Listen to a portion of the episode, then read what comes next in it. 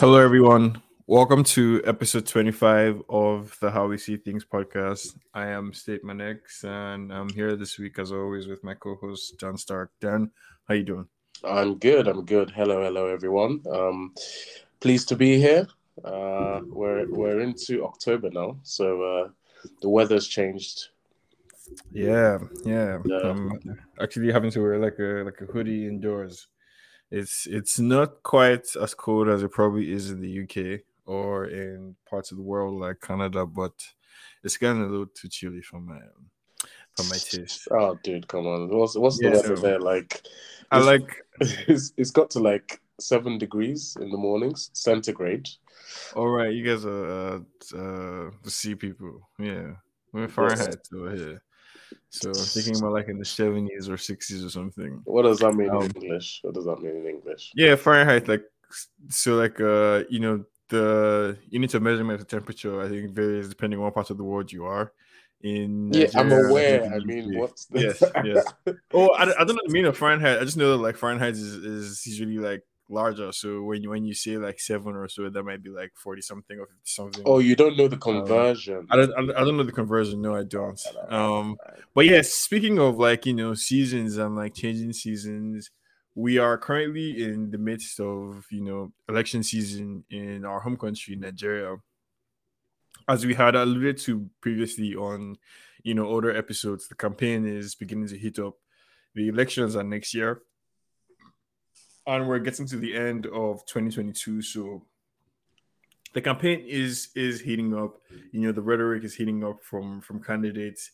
Um, campaign strategies are starting to take shape or not.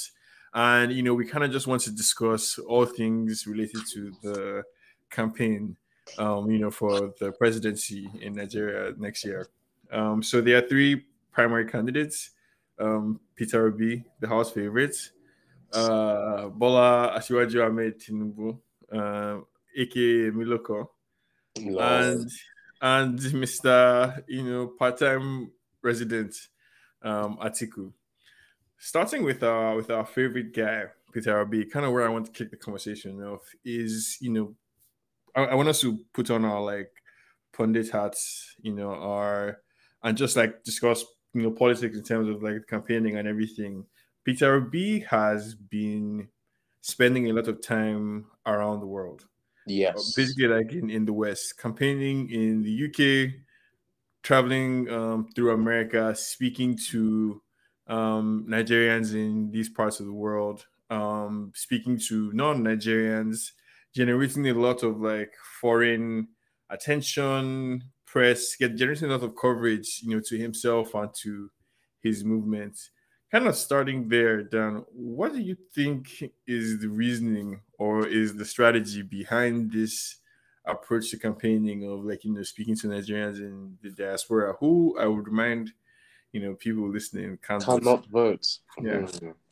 Yeah, I mean, unlike some other countries where um, those in the diaspora can vote, Nigerian citizens abroad cannot vote. Um, and within Nigeria itself, there's obviously the stringent fairly stringent process of getting your PVC to vote. Um, you have to go through the whole process of getting it.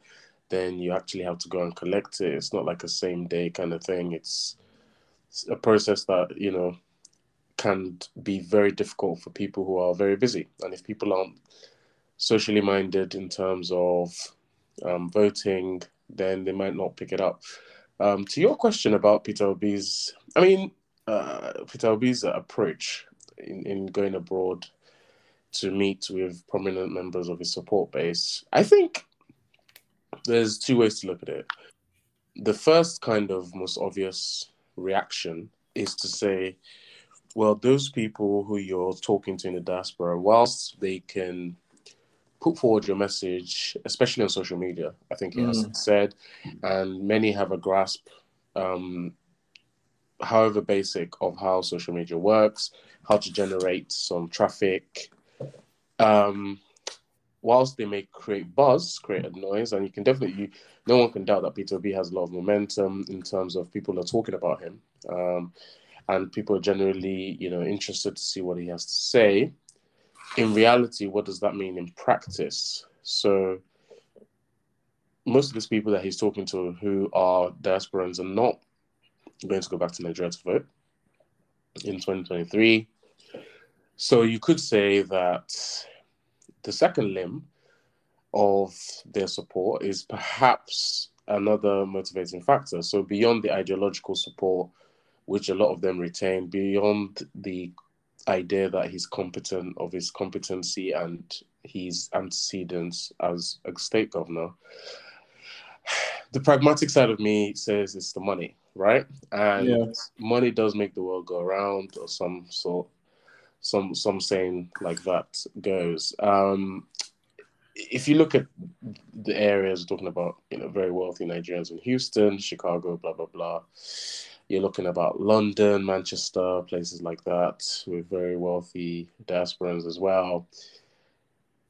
He has a lot of support from you know just kind of ordinary entrepreneurs, just just yeah, what you call a, a, standard Nigerian. No, no. So so so kind of starting with the second one first. Um, you know, just paraphrasing what you said, he doesn't have access to the same amount of stolen money that Tinubu or Atiku has.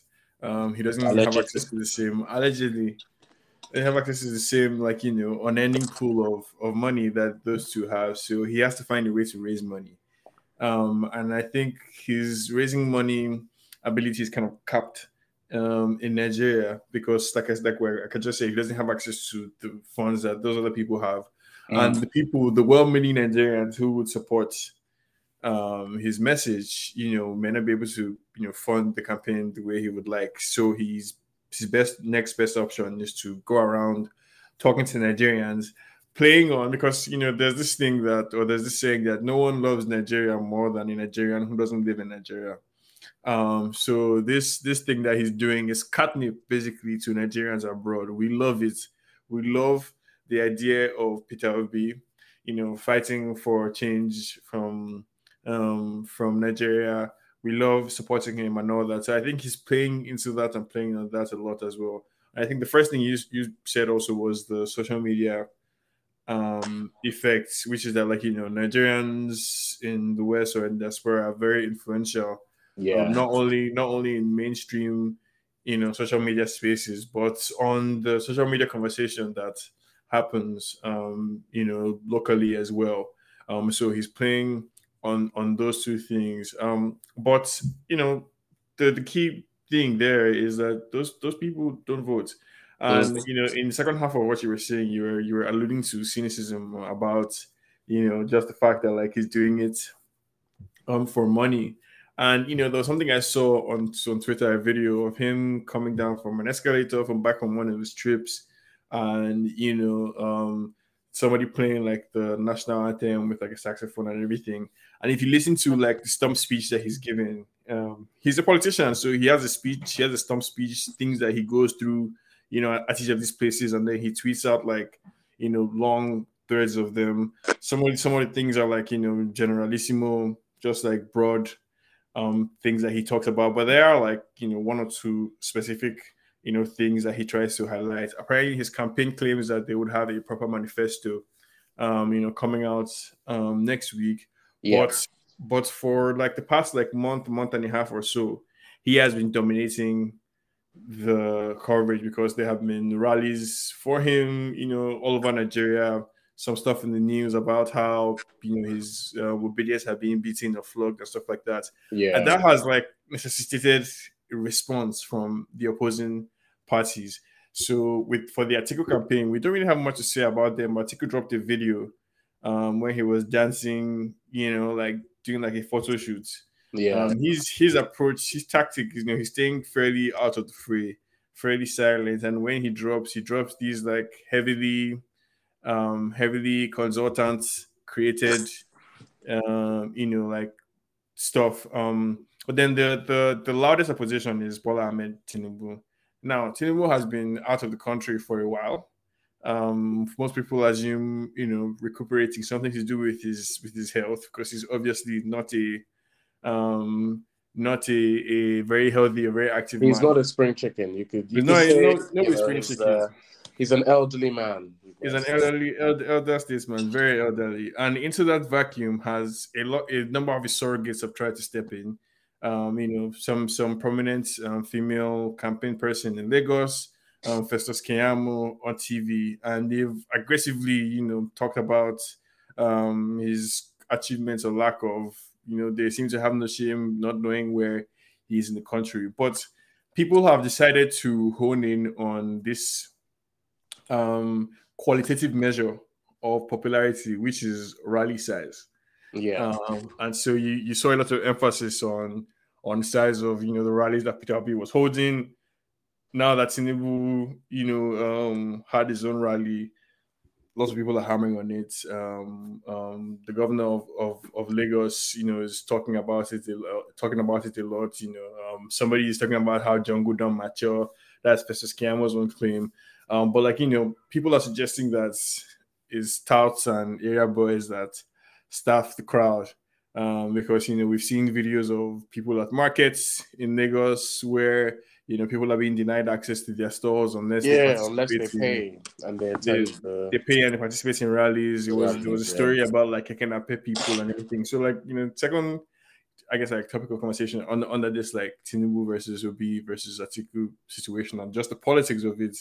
What do you make of of you know the rally size and rally intensity? I guess as a measure of the candidates like popularity or success in a context like Nigeria where yeah, know, with MC Oluomo and, and their antics and everything, you can't really take what you're seeing.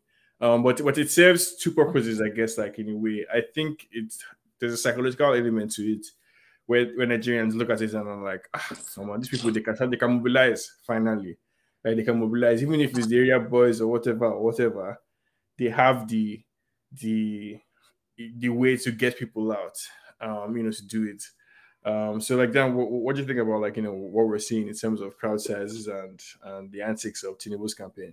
Yeah, I mean, on on the P2P side, I can see why it's necessary to push the issue of momentum. This is someone who's um, in sporting parlance is in last place of the three in terms of what I will say the traditional um, traditional should we say? He has a handicap. Yeah yeah his gravitas in terms of um, the other two have just been longer in politics for argument's sake right? Mm. uh, he's not as wealthy as the other two.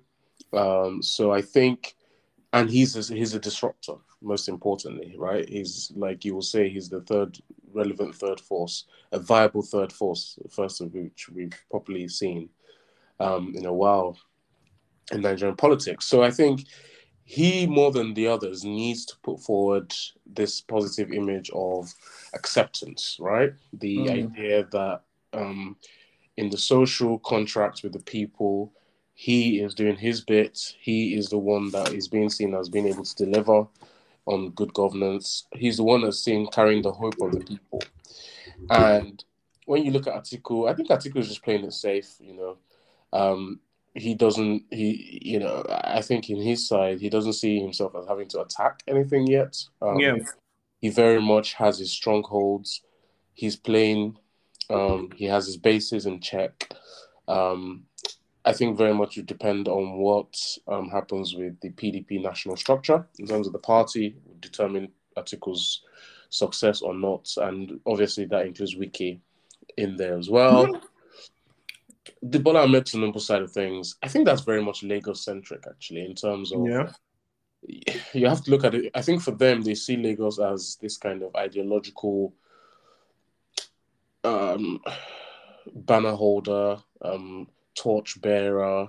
It's the state that for them, they need to win from a psychological point of view as the stronghold. It's it's, it's the crux of their campaign. So um, you know, as you were talking, I was just thinking that like Atiku's main argument, basically, or like as you were saying, like he's staying silent, he doesn't feel feel like he has to say much right now.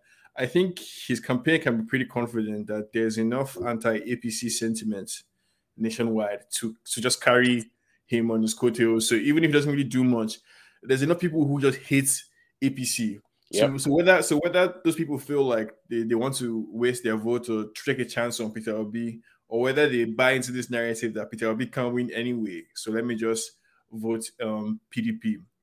But like PDP's way, APC's way around the argument. Sorry. So the claim that like you know Festus Keyamo was making on TV has been making on TV, and that Tinubu's campaign is resting on, is that yes, Tinubu is part of APC, but Tinubu shouldn't be judged based on Buhari's Nigeria. Tinubu uh. should be judged based on Lagos. So you're hearing these slogans of you're hearing these slogans of Peter Obi. Why is Peter Obi not campaigning in his own state? Yeah, he in Lagos. All the people, would you rather want Nigeria to look like Anambra, look like Lagos? Yeah. Segueing into that, like if you can address that, like you know, I'll, I'll yeah, I mean, the, the, Lagos Lagos as the main you know argument that APC as the battleground, as the model that APC is putting forward for what they want to do um, I think it's clever because if you look at the national structure from a federal point of view, you can look at structural failures of the APC government. So Tinubu has to do something to differentiate himself from Buhari. Um, mm.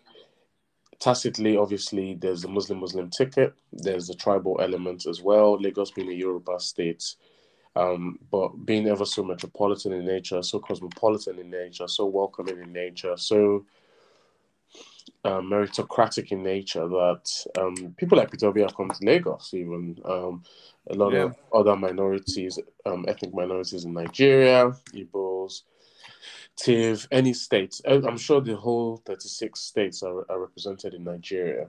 Um, so, in sorry, in Lagos, even. So, and I think Tinubu can only really point to Lagos as his major victory. And at the end of the day, this might actually be a weakness for Obi because you have to look at it as this. It's a valid point because if everyone reverts to their state of greatest impact, should we say, mm. or state of greatest, um, where you can link them best to what they're best known for, Tinubu comes out number one. Um, yeah. And we've both we've both been in Lagos. We know that Tinubu's work is overrated. I think a lot of yeah, the time. Yeah, definitely. there's, there's, a myth that he's he's benefiting. There, there's a bit of a myth, but what is not a myth is the following, and we deal with facts here, so we have to be honest. Um, Tinubu had a rift with President Olusegun Obasanjo um, in the mid to late 2000s, and for eight years, whilst um, General Obasanjo was in power, essentially Lagos did not get um, adequate or sufficient um, federal funding. So the way it works in Nigeria is that the federal center essentially disperses some mm-hmm. complex calculations to each member state based on what they put in. Theoretically, that's the theory. Um, you know, Lagos basically got nothing, and Tinubu, if nothing, is innovative, and he is he has what the Americans would call the hustler mentality. I think with him, he's clearly somebody who can make things happen.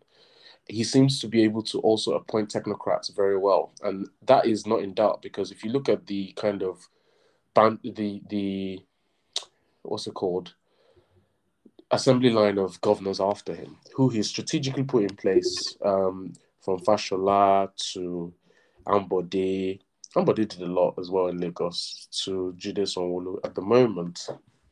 You can see that there's a master plan in place for Lagos. Now, how well they're following it, how well it's evolved, if they've actually properly developed on it is hard to say, but nobody can say that Lagos hasn't like shown some level of improvement. Now, whether or not it has developed at the rate it should, it clearly hasn't. But I mean, it's, it's Nigeria's flagship state now. Exactly. So Tinubu would be very unwise to ally himself to a failing national picture for APC.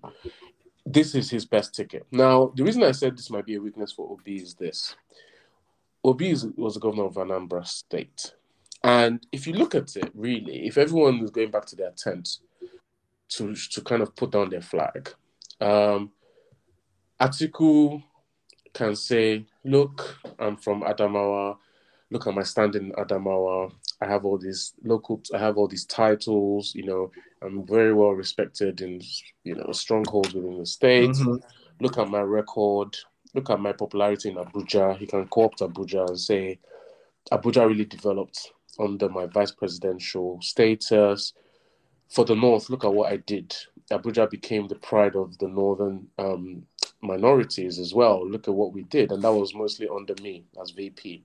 So Atiku has his own conclave that he can shout to as well.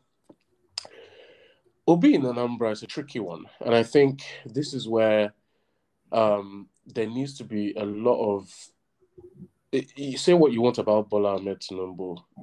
There's not been a shortage of people coming out taking bullets for him, metaphorically. Like, there's been so He's many powerful person. they like and and you can never discount never discount the the the the, the, the power of numbers right um for those of you who watch any fantasy series game as well lord of the rings wherever you want to watch the, the power of numbers is always this factor because Tinubu can just keep throwing out supporters and he never has to take to front stage until he necessarily has to Peter Obi doesn't seem to me to have that kind of shield wall, right? Um, he doesn't have that. Um, I'm not going to use the S word tonight. Um, that rhymes with um, um but he, he, I'm talking purely now from like a political gamesmanship point. No, but it's I, I- I think it's fair to use the structure word because you know um, when we talk about structure, we have to be clear about what, what we mean. When people talk about structure and they actually mean um, polling centers, people there, I don't, I don't think they're really for structure that APC is benefiting from. For example, Tinubu is in non not necessarily political areas. Like Tinubu effectively controls, you know, the public transport workers in Lagos. Mm. Effectively controls the markets, and, any, and anybody who knows yeah. anybody who knows like your or Nigeria in general know, knows that like public transportation and markets are like an essential you know part of, of everyday life.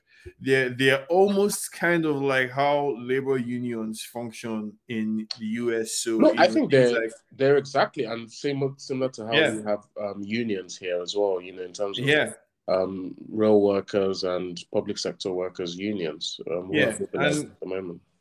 and in any political system, unions are always a very influential, very powerful block Except that, like you know, they don't exactly like lock your shop or like beat you or force you to buy, extort you, you know, collect 500 naira for um, an ugly sticker of of Tinubu and um, wh- wh- whatever his face, um, out, like the person that is that's his um, vice president. And I, and I and I see what you're what you're getting at, like with with with Lagos and you know the merits of it. Um, although there, like we acknowledge, there is a myth around Tinubu's influence in making Lagos what it Yeah, is there, there clearly Um, is. yeah. some of some of it is just a function of Lagos's location, where it is before strategic place.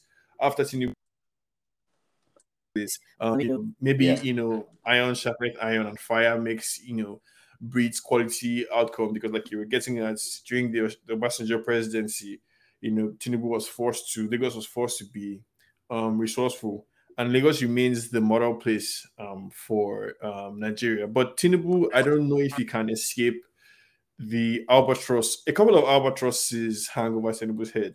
One of them being his just his age and general demeanor. He doesn't seem all there, and I feel like Nigerians. I feel like Nigerians are scarred by having a sickly president in Yeah. At least Buhari before the campaign, you, you could always see that like before he became president, you could always see that like you know he he, he was an old man, but like he has been president for eight years now. Do you understand? And eight years Yeah. is a long time, and he changes somebody. Tinubu already looks haggard. Essentially, Yeah. his campaign is having to release questionable videos of him on a on a on a bike. on a tread bike. exercise exercise bike. So hilarious. Like he he looked completely out of place. It was obviously something that like you know say, say what you will about Joe Biden, but Joe Biden can actually ride a bicycle. Like Mhm. Jonathan, he he's an old man, but like that's something that he's been doing in his life. Tinubu doesn't look like he climbed that thing for the first time, and he was holding on for dear life. Apparently, the video is from a whole year ago, and he already looks that bad you, you, you can tell like there are slight things that is happening with Tinubu, like his fashion sense is changing. So you, you see Tinubu now, turtleneck, blazer. He's wearing some like he's wearing some kind of like suits and everything. He's he's campaigning. I don't think he's ever had to campaign like this ever in in his entire life. No. Um, it's clear that whatever he was doing in the UK was like turbocharging him for um um for the campaign season that's coming up. Um. He's not being he's been asked different questions from Peter Obi because Peter Obi is also abroad. But like with Tinubu, the abroad question is: Is he alive? Where is he? What's going on with him? Jonathan, is he well? But, but Peter Obi is abroad, everybody can see him and can see what he's doing um, and everything. So Tinubu has that albatross over his head. He also has the albatross of being part of APC. And I just don't think, you know, it's something that he's going to be able to shake off very easily. Um, just that that APC baggage that has come, people are just people are tired. Yeah, of that of the Buhari APC. Um, there's, I mean, example. there's only so far, you know, there's only so far you can kind of pull people's walls back. The one thing with power is that over time it becomes stale. You have to re-energize, you have to reinvent. And the issue that Tinubu is going to have progressively is to argue that after eight years of APC rule, he's bringing in something fresh.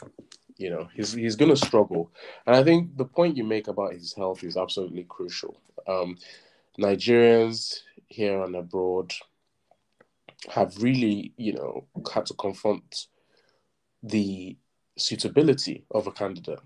Um, I think, like you said, there was an impression given that Buhari, although elderly at the time he took the role, was at least one of, looking at his military background, one of extraordinary health. We know elder people who yeah. still maintain a high level of fitness. You know, he's obviously very slender and at that time was still had a strong voice. I think is quite important as well. Um, when I've heard Tinubu speak, his voice isn't as strong, and that's that. That might sound odd to people. You you know, just sit on it, think think a minute about what I'm saying, because one of the real precursors for destabilization and the ineff- ineffectiveness of the Buhari government was the sense of his ill health and the idea of this cabal. Yeah, there's nobody the idea there. that there was a, a vacation essentially. Vacuum. Yeah. The people, you know, there's this phrase about justice not just being done, but being seen to be done to retain efficacy. And one could argue that um, you need to see the president in a way where he exudes presence. He exudes, mm. or she, apologies, obviously, she exudes strength and exudes that presence of mind. So you believe when you look at their residence or when yeah. you hear that there's an issue, you believe that there's somebody yeah. right? Yeah. You believe that there's a there's a CEO at the top of the nation dealing with it, and that's a big problem for Tinubu. That's a big problem for Tinubu. Now there've been gaffes all over the you know place. I think it's interesting as well. You see the APC machine. Um, all of a sudden, um, attentions have turned to the Niger Delta. They know that oil is a, a very emotive issue in that part of the world and in the South generally. And this idea to try and weaponize um, this pipeline that was discovered. Yeah. Yeah. So I thought I thought it was quite interesting, like I said, the, that the pipeline, which was a diversion from a legitimate pipeline, would have required such a high level of technical ability, um, knowledge of the local topography, um, how was the oil being diverted? Where was it diverted to? Containers, the, the resources to be able to finance this whole operation is beyond the work of local um, oil tappers or you know bandits who are maybe siphoning a few tens of gallons of oil. This was a huge multinational operation. Where was the oil going to? Who was procuring this oil? What was happening to it without the government's um, attention in terms of obviously through the legal channels they would tax you know they would have sight of where the oil was going in terms of tax bill of lading blah blah blah all that kind of stuff so when you look at the apc machine kind of jumping on that trying to you know very interestingly enough timing it just within the jonathan administration um, but not recent enough to do with the yeah. Buhari government it's very very interesting timing. Um, that that's that's now being put in place. To, we we have to believe that Nigerians are smarter than than you know what APC think they are. Um, so I, I, think like a lot of the reaction has been quite predictably bullshit. Kind of the points that you're making, like this pipeline is not a like it's theft. Basically, it's diverting oil from an established pipeline. There's no way you know the type of sophistication required to pull this off. Um, you know, it, it implicates both people internally and externally because the buyers are probably from um, another country yep. you know, or, or a foreign like counterparty. So I, I, think it's quite clear that like you know that there's some shady stuff going here. Um, although, so I'm I'm not really sure like in terms of like you know the politics of it, I'm not really sure that like it would have the effect APC um that it does. Um, I, I, I think more, more likely it's, it's, it's, like you know going to harden like the cynicism that people already have um, about the political parties um, but you know, we, we, we were just talking about like the kind of backing, I guess, that Tinubu has, um, the levers that APC as national party is able to pull, you know, on, on behalf of their um, on behalf of their pre- preferred candidates. One such example is finding a, a, a, pipeline that has been supposedly doing the illegal stuff conveniently just before the APC administration. Indeed. And has now been you know, conveniently discovered now on on the way out. Um, in, in terms of in terms of like you know the campaign messaging that we're hearing from you know the candidates that that that, that are around, Tinubu, as we alluded to before, is having to or his campaign surrogates are having to speak to you know his Lagos state example, having to speak to so you hear in some quarters also that you know a vote for Obi is basically a vote for PDP and the same backlash that kind of brought APC into power threatens to sweep them out of power. Because I think when you know APC took over from PDP, it was just kind of like a Nigerians were just done. Like you know, PDP has been in power for for a number of years. You guys have, have not given us anything. You've destroyed the country, destroyed the economy. Um, so we want something new. So APC came in. The irony, um, right? About yeah, the irony of it is that like now APC has frustrated everybody. PDP yeah. is now presenting themselves as the alternative option. Um, but you know, as we all know, PDP there's some infighting going on. Um, you know, with, with Wike not being the most loyal, um, you know, um, party member after his you know rejection. That's an interesting. That's an interesting phrasing. Not being the most loyal party member. Um, yeah, not, not being most loyal party party member. He's actively being photographed deliberately, you know, with with an opposition candidate in Peter Obi. Um, he has thrown a lot of sand in PDP's garri. Um, you know, in, in this campaign, even though like as, as we mentioned before, Atiku doesn't seem like the strongest, most effective campaigner. APC is campaigning. APC is actually campaigning, um, you know, actually trying to get a message out there. But like the messaging, still on the messaging points, the the the three parties kind of so everyone is talking about the same things basically: um, security, economy, youth empowerment. Basically, is all everybody is talking about. We want to do stuff for the youth. We want to help out the youth. There's lots of youth, youth empowerment, youth votes, youth energy, EndSARS. It's the backdrop like to everything. Then security, you know, Nigerians know that like they don't feel safe. There's Boko Haram. People feel that threat of insecurity looming large. Um, and then you know the economy. The economy is, has gone to hell. People don't like you know prices have gone up ridiculously. Um, people feel generally like the country like you know stifles innovation. And I would mention one other like fourth thing, which is the structure of of the country. So everyone talks about like everyone gives a nod towards um, restructuring. Um, you know, um, Obi is talking about like fed, like a federalist type of system where the states have more power. Um, yeah. Everybody's alluding to you know probably creating state police force. Uh, people are alluding to like decentralizing um, power. But you know, as we get closer and closer to election day, and you know, parties try and, and hone on their message, it doesn't feel like anyone has settled on. Yeah, I think. yes what do you think the messages would be from mm-hmm. parties, and who do you think has the strongest? Um, Just before I go into that, I, I think one topic that I think is of grave importance to any if Nigeria is to retain any semblance of itself, any form of unity, which is not being discussed, um, as one would expect, is um, insecurity. Yeah. Um, it seems all quiet on that particular front. Um, and I think the concern is that during the last eight years, the Nigerian borders have been very porous. There's been allegations of incursions, of some sort of militia arming exercise, some sort of relocation of um, gun wielding um, ranchers to parts of the south, um, to the hinterlands, and especially dispersing themselves within communities to uh, to cause trouble at later date. And I think those kind of concerns are ongoing in terms of porousness of Nigeria's borders.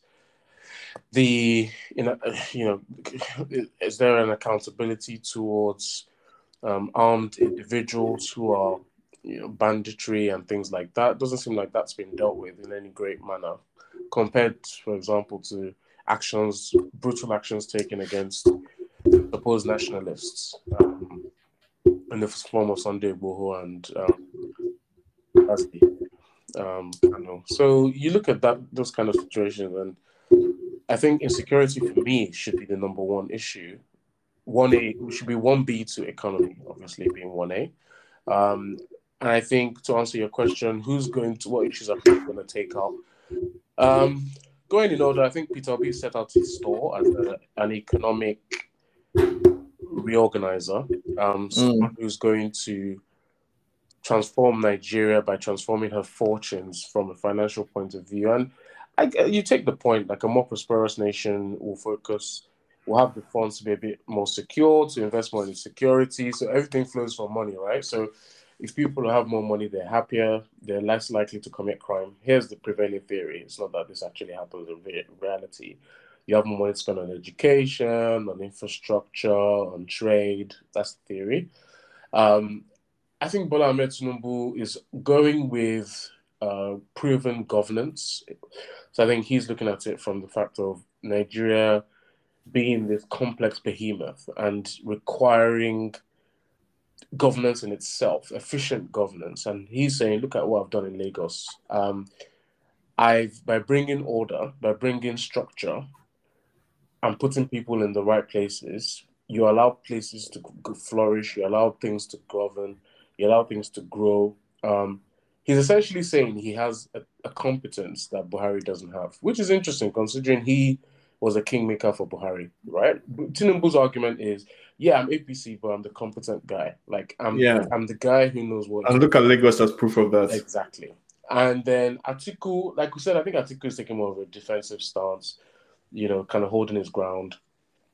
Atiku's call is probably um, it's a soft power approach. I think with him, you get the idea that okay, this is a Muslim man, but not so fundamentalist as um, perhaps some of the current um, people in power who might not push as much of an Islamist agenda. Perhaps yeah. who is Wazobia personified with a wife from each of the three major regions, mm-hmm.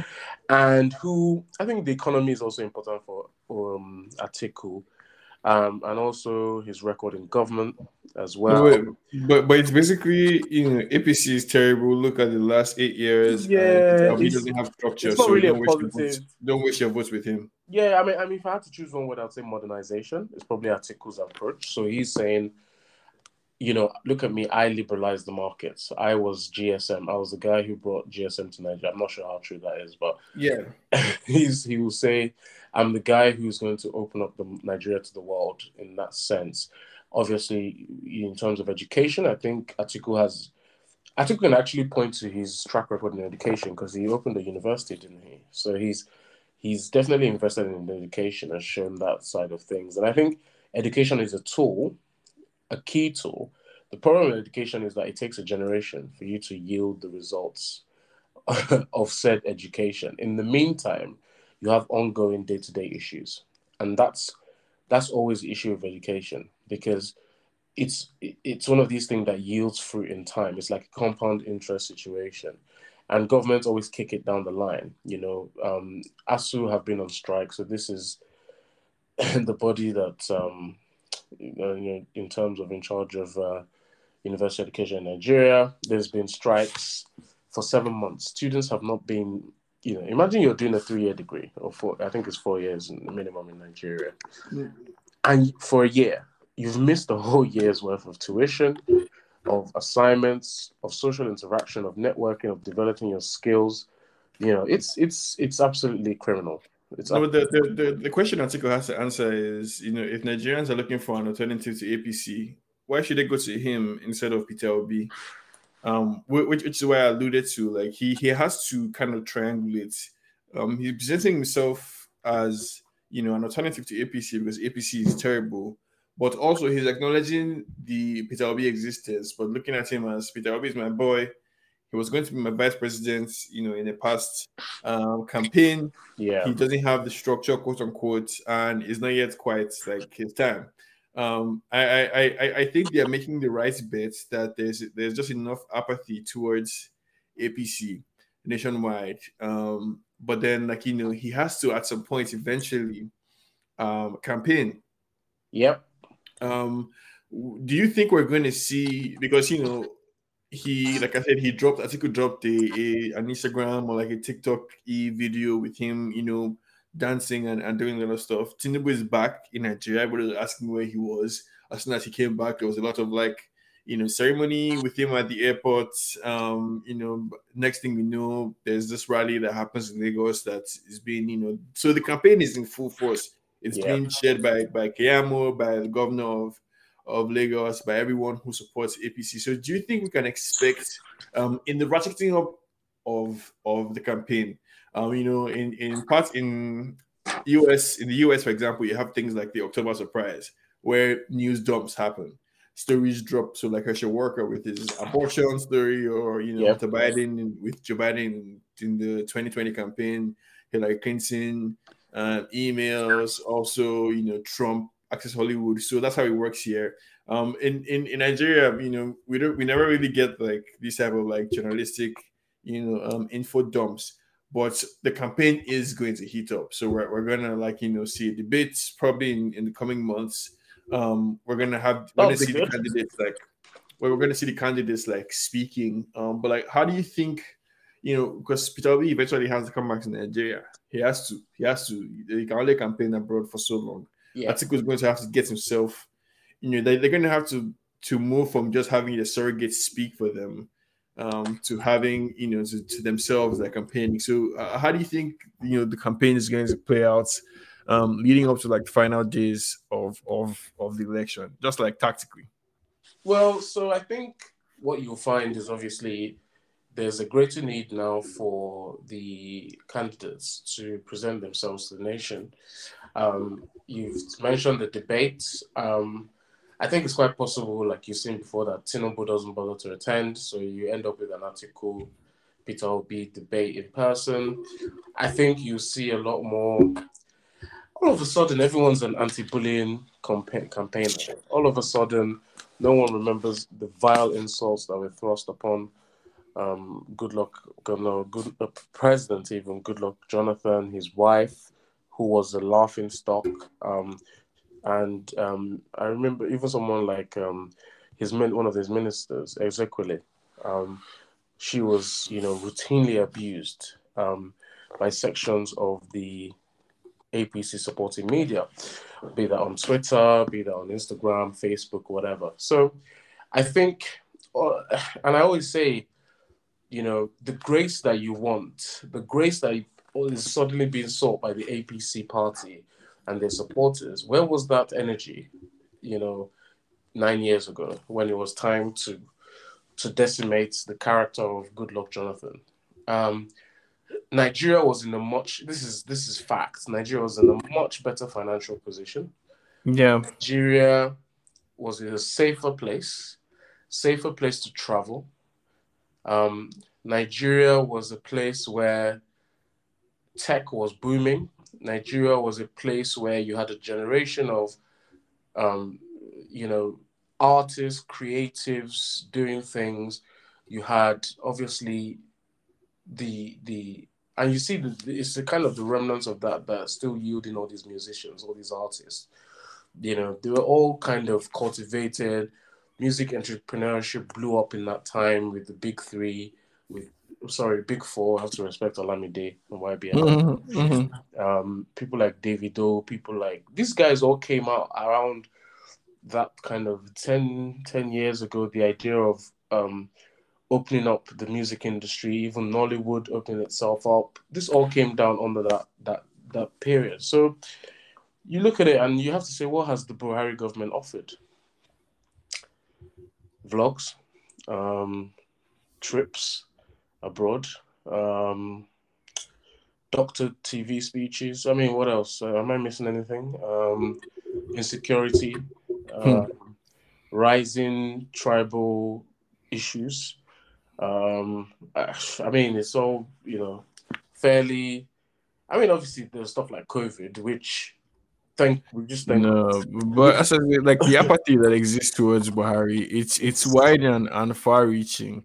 Yeah. And everyone seems to just accept slash understand that all or a significant portion of our problems in Nigeria can be traced directly back to Muhammadu Buhari. It's poor and, leadership. It's poor leadership. It's um, administration. It's poor leadership. So, and I think you know the the one has to look at the upcoming period, like you say, what what what the expectations are for the respective parties. I think who's going to come out on top? Um, Peter Obi in any public speaking will always trounce the other two. Um, Atiku is well spoken, but I think, like you say, he's probably relying on a silent majority or a silent yeah population um, part of the population that um, probably supported APC, maybe feel a bit silly for doing that, have probably suffered personally or economically or one way or another as a society because of that decision, and see this as, you know, a protest vote per se.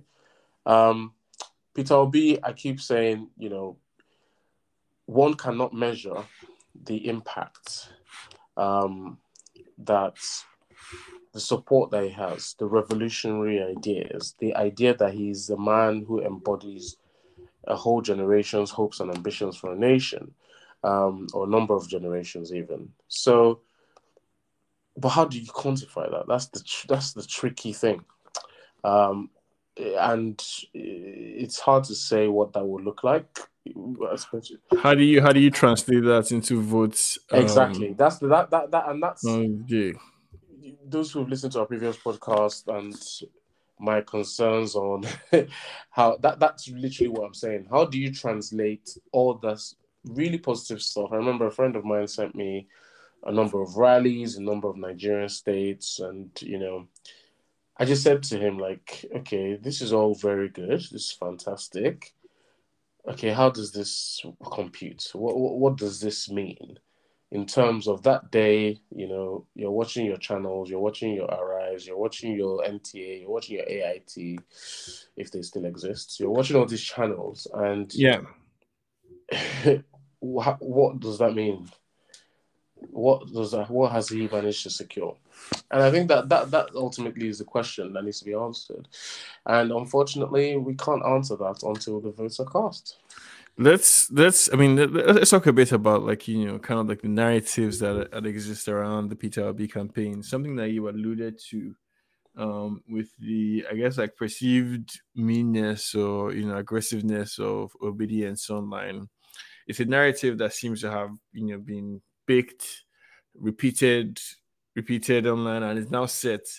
Um, so so you know there, there's clearly a thing about how Obidients are you know impatient, seem to not respect opposing views, um, views and everything.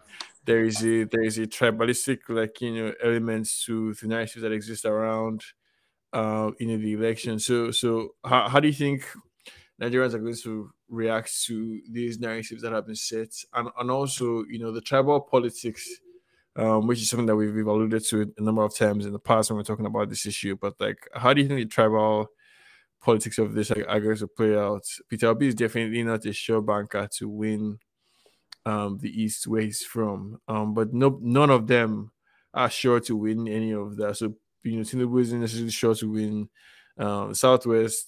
Neither that's the core of the North. Um, nobody has a sure position. How do you think the tribal politics of, of this are going to play out?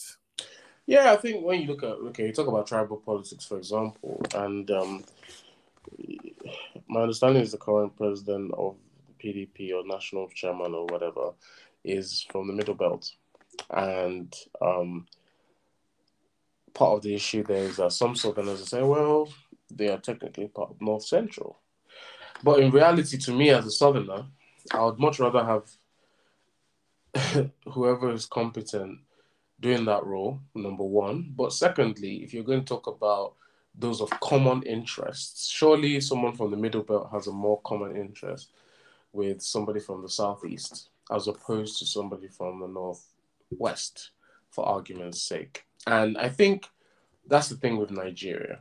This is a country that is built on those ethnic divisions.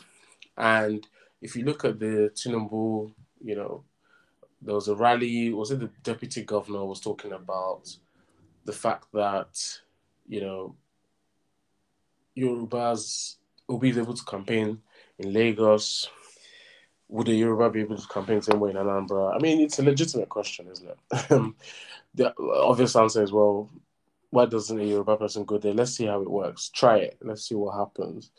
Um, but in reality, society has moved beyond that. And it's I feel like in the cosmopolitan areas, those kind of divisions, according to intellectuals, you see people of all different tribes um, supporting Peter Obi.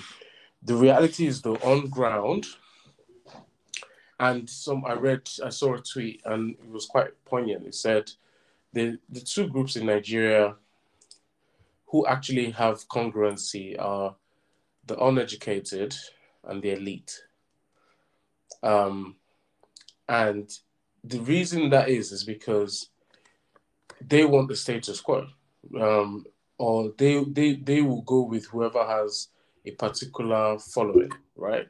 Whoever who's, who's, who's who's likely to win. Exactly. Who, who who's who's for the uneducated, who unfortunately are in hand to mouth jobs. It's who's giving them that rice and beans, who's giving them the oil, the spaghetti, because they have kids, they have families to feed, um, who's giving them the 5,000 naira because they have bills, they need to get electricity, they need to get, you know, to run a business maybe. So when what is a vote to a poor to a poor man with five kids? What what what what is in the value of the I mean, vote? let's let's stay on that for a second. Um, because like you know, uh, in, in a lot of the reaction to the crowds that we've seen at Tinubu's rallies, this is something that I sort of alluded to as well you you often hear people dismiss the attendance as like thugs or area boys or you know market women and stuff like that, as if they are any less, you know, Nigerian than mm. than than any of us. And you know, while we feel like we know better, um, you know, what Nigeria needs than them. How do you think we should reckon with, first of all, the people who actually support these guys, Tinubu or Atiku, or the fact that like people people vote their self-interest. Mm. and there's you know you cannot begrudge the man who is voting based on the fact that he stands to benefit directly from Tinubu's presidency. So whether it's that they gave me 5k today they will give me 5k 10 months from now. So i'm voting for tinubu. Or it's that you know i know somebody who knows somebody who knows somebody who would be in the tinubu you know, inner circle and somehow or the other the benefit will touch me. Yeah. Um, how do you think we should reckon with with with that aspect of it? Yeah, and I, I think that's why I've always said that politics is a science of human behavior, interhuman interaction, and servicing those needs and collating those with common beliefs and common ideologies from that. Part of that and part of winning in politics is a broad message and a message that is simple. Um, we all know Donald Trump make a make America great again. You know, it was very point. It was punch. It was punchy. Barack Obama was yes, we can. You know, um, those are slogans, yes, but the message behind it is very straight. It's very simple. You have three or four pillars of policy that punch behind that, and I think what Peter Obi, for example, needs to be in putting out his manifesto, um, rough draft version. Um, you know, a lot of it is very good stuff. It's stuff that you want to see. It's about technological advancement, dealing with insecurity, state police, funding, economy, investments, small businesses, you know, kind of restoring the dignity to a Nigerian. It's all well and good. But how do you simplify that message for a vulcanizer who who perhaps had to drop out of primary school to help his family because he lost a parent or one of the parents got ill, needed to help with work. How do you, who's unfortunately now um, illiterate, how, how do you get that message out to this individual? And I, I think that is the crux of winning. It's the ability to simplify your message in a way where the man in the castle and the man under the bridge can both relate to your message and can therefore say, I believe that this person would deliver for me that's the difficulty, and that's what you know strategists, political strategists get paid the big, the big bucks for. And I think ultimately that's what's going to deliver the victory to one of the three candidates who can reach out to the masses, spell out their position. who can who can get them to see beyond their stomach interest, uh, you know, stomach stomach infrastructure. Who, who can see that see past that? But I mean, we're, we're, we're going to stay on top of it. We're going to pay attention to you know every single development that that happens with in the lead up to the elections when people's manifestos drop we're gonna you know cover it and discuss as always and as the election season hits up you know you can be sure to get coverage from from us i don't think you know there's any other um, content creator out there that is talking about Nigerian doesn't exist. And you definitely don't want to be listening to Channels TV. Um, all right, so you know, be sure to to like, subscribe, and and share. And we appreciate like you know the listeners that are that have been rocking with us so far. Yeah, thank you very much for listening, and um, have a good week. See you in the next episode.